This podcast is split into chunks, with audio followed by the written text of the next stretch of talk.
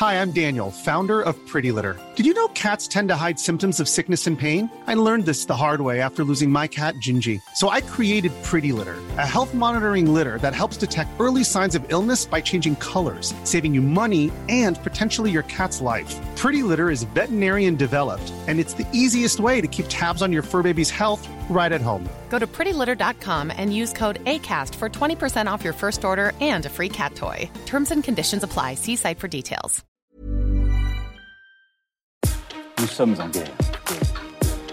Moi, moi, je, personnellement, je m'étouffe. Accélère Accélère Ils sont aux ordres du pognon Faut laisser la star tranquille.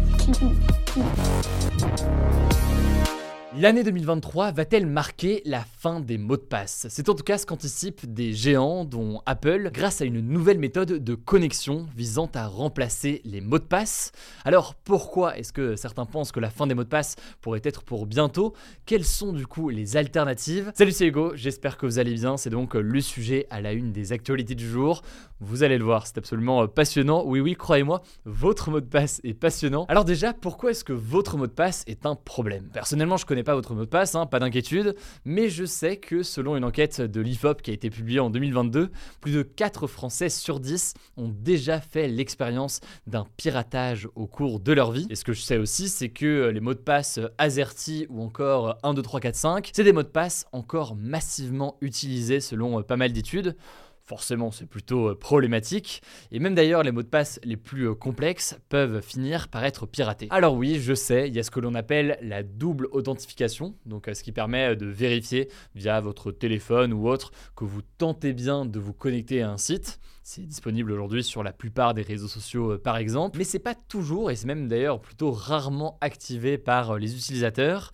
Et par ailleurs, je vous passe la question des fuites de données, des fuites de mots de passe, etc. Bref, il y a quand même pas mal de risques avec votre mot de passe aujourd'hui, quel qu'il soit. Mais alors, qu'est-ce que c'est que ces passkeys ou alors ces clés d'accès en français qui sont pas mal poussées par les géants du numérique ces derniers jours? Bon, déjà, c'est pas un mot de passe, ce serait de toute façon trop complexe à retenir comme mot de passe. Et surtout, en fait, l'objectif, c'est même pas de le retenir pour la simple et bonne raison que vous-même, vous ne connaissez pas votre propre passkey. Votre passkey ou votre clé d'accès, donc, c'est en fait quelque chose qui est stocké et chiffré sur un appareil. Alors ça peut être par exemple votre smartphone, on va prendre là le cas d'un iPhone. Lorsque vous vous connectez, disons, à Facebook via un passkey sur votre iPhone, vous n'avez pas à entrer un mot de passe directement sur Facebook. Tout ce que vous demande votre iPhone, c'est de vérifier que vous faites bien une demande de connexion. Alors comment est-ce que Apple vérifie que vous faites une demande de connexion? Ça peut être via Touch ID, via Face ID. En gros, c'est tous ces systèmes qui peuvent scanner par exemple votre visage et donc vérifier que vous êtes vous-même. Je pense que vous voyez de quoi je parle. Il y a les équivalents aujourd'hui sur les autres smartphones d'Android par exemple aujourd'hui. Une fois que votre iPhone a bien vérifié que c'est bien vous qui faites cette demande de connexion à Facebook, eh bien il fait un échange avec Facebook donc ici. Le tout via un système de cryptographie. Je vous passe les détails là-dessus, mais il y a un système de chiffrement et de déchiffrement. Ça permet donc une authentification et une connexion au réseau social. Pour résumer donc, parce que j'en suis conscient, ça peut paraître assez obscur, mais donc vous n'avez plus de mot de passe, vous avez en fait un système situé dans votre smartphone où vous pouvez eh bien valider avec un regard ou alors un toucher une connexion à un réseau social. Et c'est Apple, en l'occurrence ici, puisqu'on parle de l'iPhone, qui se charge de faire ce lien avec les réseaux sociaux et de faire cet échange de façon sécurisée. Alors oui, vous allez peut-être me dire, qu'est-ce qu'il y a de sécurisé là-dedans finalement? Qu'est-ce qui empêche quelqu'un de prendre votre iPhone, de vous forcer, de vous menacer et de mettre comme ça votre iPhone sur votre visage pour permettre une connexion à Facebook ou je ne sais quoi Effectivement, c'est un risque, mais en soi, il y a le même risque pour les mots de passe. Qu'est-ce qui empêche aujourd'hui quelqu'un de vous menacer d'une façon ou d'une autre de donner votre mot de passe? Mais surtout, ce qu'il faut comprendre, c'est que ce genre de menace ou de situation, ça reste très très rare. Et surtout, les systèmes de passkey ou de clé d'accès dont je parle ici, ils permettent de limiter en fait les piratages les plus fréquents. Les piratages les plus fréquents, qu'est-ce que c'est? Eh bien, c'est quelqu'un à l'autre bout du monde qui va essayer de se connecter à votre compte en mettant des combinaisons de mots de passe ultra fréquentes ou alors pas très sécurisées. Ça, en l'occurrence, c'est impossible dans le cas d'une passkey, puisqu'il faut une vérification de votre identité d'une certaine façon, qui passe notamment ici donc par votre iPhone. Bon, j'espère que c'est clair, j'en suis conscient que c'est pas évident à résumer comme ça, mais si on en parle cette semaine, c'est parce que Apple a annoncé que son système de passkey serait disponible sur la prochaine version d'iOS, iOS 17, c'est donc le système qui sera déployé à l'automne sur tous les iPhones. Mais le système devrait être aussi déployé pour ceux qui n'ont pas de produits Apple. Et par ailleurs, ce qu'il faut savoir, c'est que Google ou encore Microsoft travaillent et développent des systèmes similaires. Donc c'est pas qu'une question d'iPhone ou d'Apple, c'est vraiment quelque chose euh, qui va bien au-delà. Bref, pour résumer, les clés d'accès ont cet avantage que c'est pas nécessaire de les mémoriser ou alors de les stocker, par exemple dans ce que l'on appelle un gestionnaire de mots de passe. Par ailleurs, c'est quelque chose qui est robuste par défaut. Ce que j'entends par là, c'est qu'un mot de passe, bah, selon euh, ce que va entrer l'utilisateur, ça peut être un mot de passe qui est ultra léger ou alors un mot de passe qui est robuste. Mais là, dans le cas des passkeys, par définition, eh c'est quelque chose qui est plus robuste. Et enfin, eh bien, ça évite les fuites de données, puisqu'il n'y a pas donc des serveurs qui hébergent comme ça euh, des mots de passe, mais c'est donc un système de clés chiffrées avec une vérification par l'utilisateur. Bref, ça reste quelque chose de plus sécurisé. Bon, cela dit, pour nuancer, hein, ce n'est pas un système qui est parfait. Il y a d'ailleurs un enjeu à ce que ce système soit cohérent entre tous les appareils. Je vous passe les détails euh, là-dessus, il y a quand même des limites, mais ça reste quelque chose qui est pas mal poussé par les plateformes euh, aujourd'hui. Dans tous les cas, c'est quelque chose qui risque de prendre du temps dans son déploiement. La fin des mots de passe, ce n'est donc pas pour bientôt. Je rentre pas sur la question des gestionnaires de mots de passe mais clairement eux aussi vont du coup euh, évoluer pour adapter euh, leur offre. On aura l'occasion euh, d'en reparler. En tout cas, si vous en avez pas marre et que vous voulez creuser le sujet, parce que j'en suis conscient, c'est assez technique, je sais que l'ami Léo Duff, il y a quelques mois, avait fait une excellente vidéo sur le sujet, donc je vous mets le lien directement en description si vous voulez la retrouver. Par ailleurs, je sais qu'un autre ami, Micode, sur son émission Underscore, lui aussi a beaucoup parlé évidemment de la question des mots de passe. C'est un youtubeur spécialisé sur ces sujets-là. Pareil, je vous mets des liens en description. Je vous laisse avec Blanche pour les actualités en bref. Merci Hugo et salut tout le monde. On commence avec une première info on voulait vous tenir au courant de l'explosion qui a eu lieu ce mercredi à Paris dans le 5e arrondissement. Alors à l'heure où je tourne ces actus, le bilan est d'une cinquantaine de blessés, dont 6 en urgence absolue, et une personne est toujours recherchée sous les décombres. Dans ces 50 victimes, la police compte aussi les personnes choquées psychologiquement par l'explosion.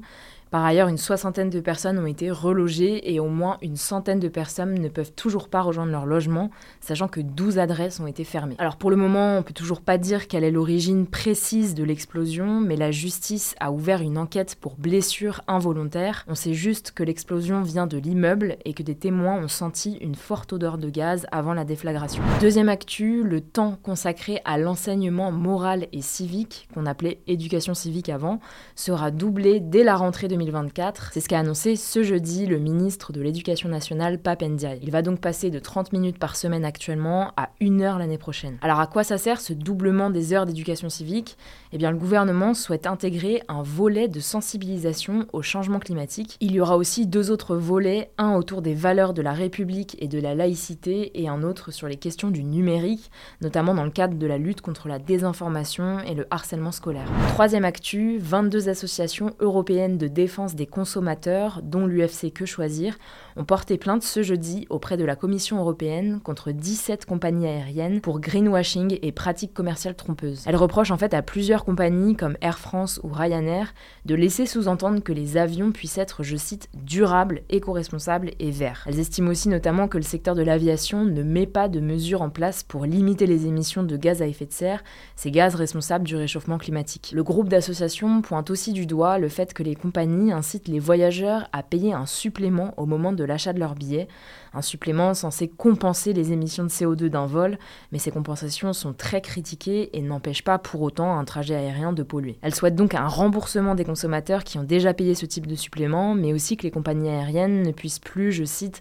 faire croire que prendre l'avion est une pratique respectueuse de l'environnement. Quatrième actu, au Brésil cette fois-ci, ce jeudi c'était l'ouverture d'un procès crucial pour l'avenir politique de l'ancien président brésilien Jair Bolsonaro. Six mois après la fin de son mandat, il est poursuivi pour abus de pouvoir et désinformation, notamment à cause de ses propos lors de la dernière campagne présidentielle, présidentielle remportée par son rival de gauche Lula. En fait, Jair Bolsonaro est accusé d'avoir critiqué sans preuve la fiabilité du vote électronique. C'est assez marquant car s'il est jugé coupable, il pourrait devenir inéligible pendant 8 ans, ce qui concrètement l'empêcherait de se présenter pour l'élection présidentielle de 2026. De son côté, Jair Bolsonaro clame son innocence, estimant qu'il a fait, je cite, une présentation sobre sur la façon dont les élections fonctionnent au Brésil.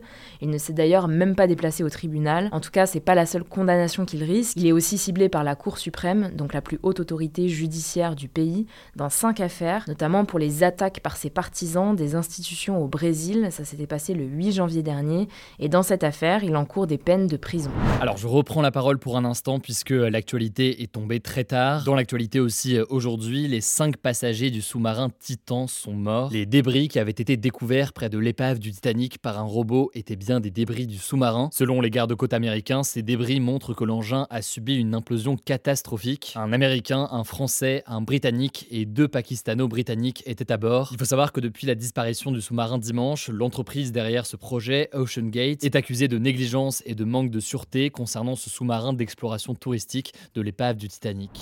Dernière actu, Vienne, la capitale de l'Autriche, arrive en première position du classement des villes les plus agréables au monde, selon le classement annuel du journal britannique The Economist. C'est la quatrième fois en cinq ans que Vienne obtient cette première place. Ce classement, il se base sur une trentaine de critères comme le système de santé, la culture ou encore l'environnement. Et donc, selon cette étude, la seule chose qui manquerait à Vienne, ce serait l'organisation de grands événements sportifs. La deuxième place du classement est détenue par Copenhague, la capitale du Danemark, et la troisième position revient à Melbourne en Australie. Et en France, la ville de Paris est passée cette année de la 19e place à la 24e place et Lyon de la 25e place à la 30e place, à cause des manifestations contre la réforme des retraites. Damas, la capitale de la Syrie, est quant à elle considérée depuis 2015 comme la ville au monde où on vit le moins bien. Voilà, c'est la fin de ce résumé de l'actualité du jour. Évidemment, pensez à vous abonner pour ne pas rater le suivant, quelle que soit d'ailleurs l'application que vous utilisez pour m'écouter. Rendez-vous aussi sur YouTube et sur Instagram pour d'autres contenus d'actualité exclusifs. Écoutez, je crois que j'ai tout dit, prenez soin de vous et on se dit à très vite.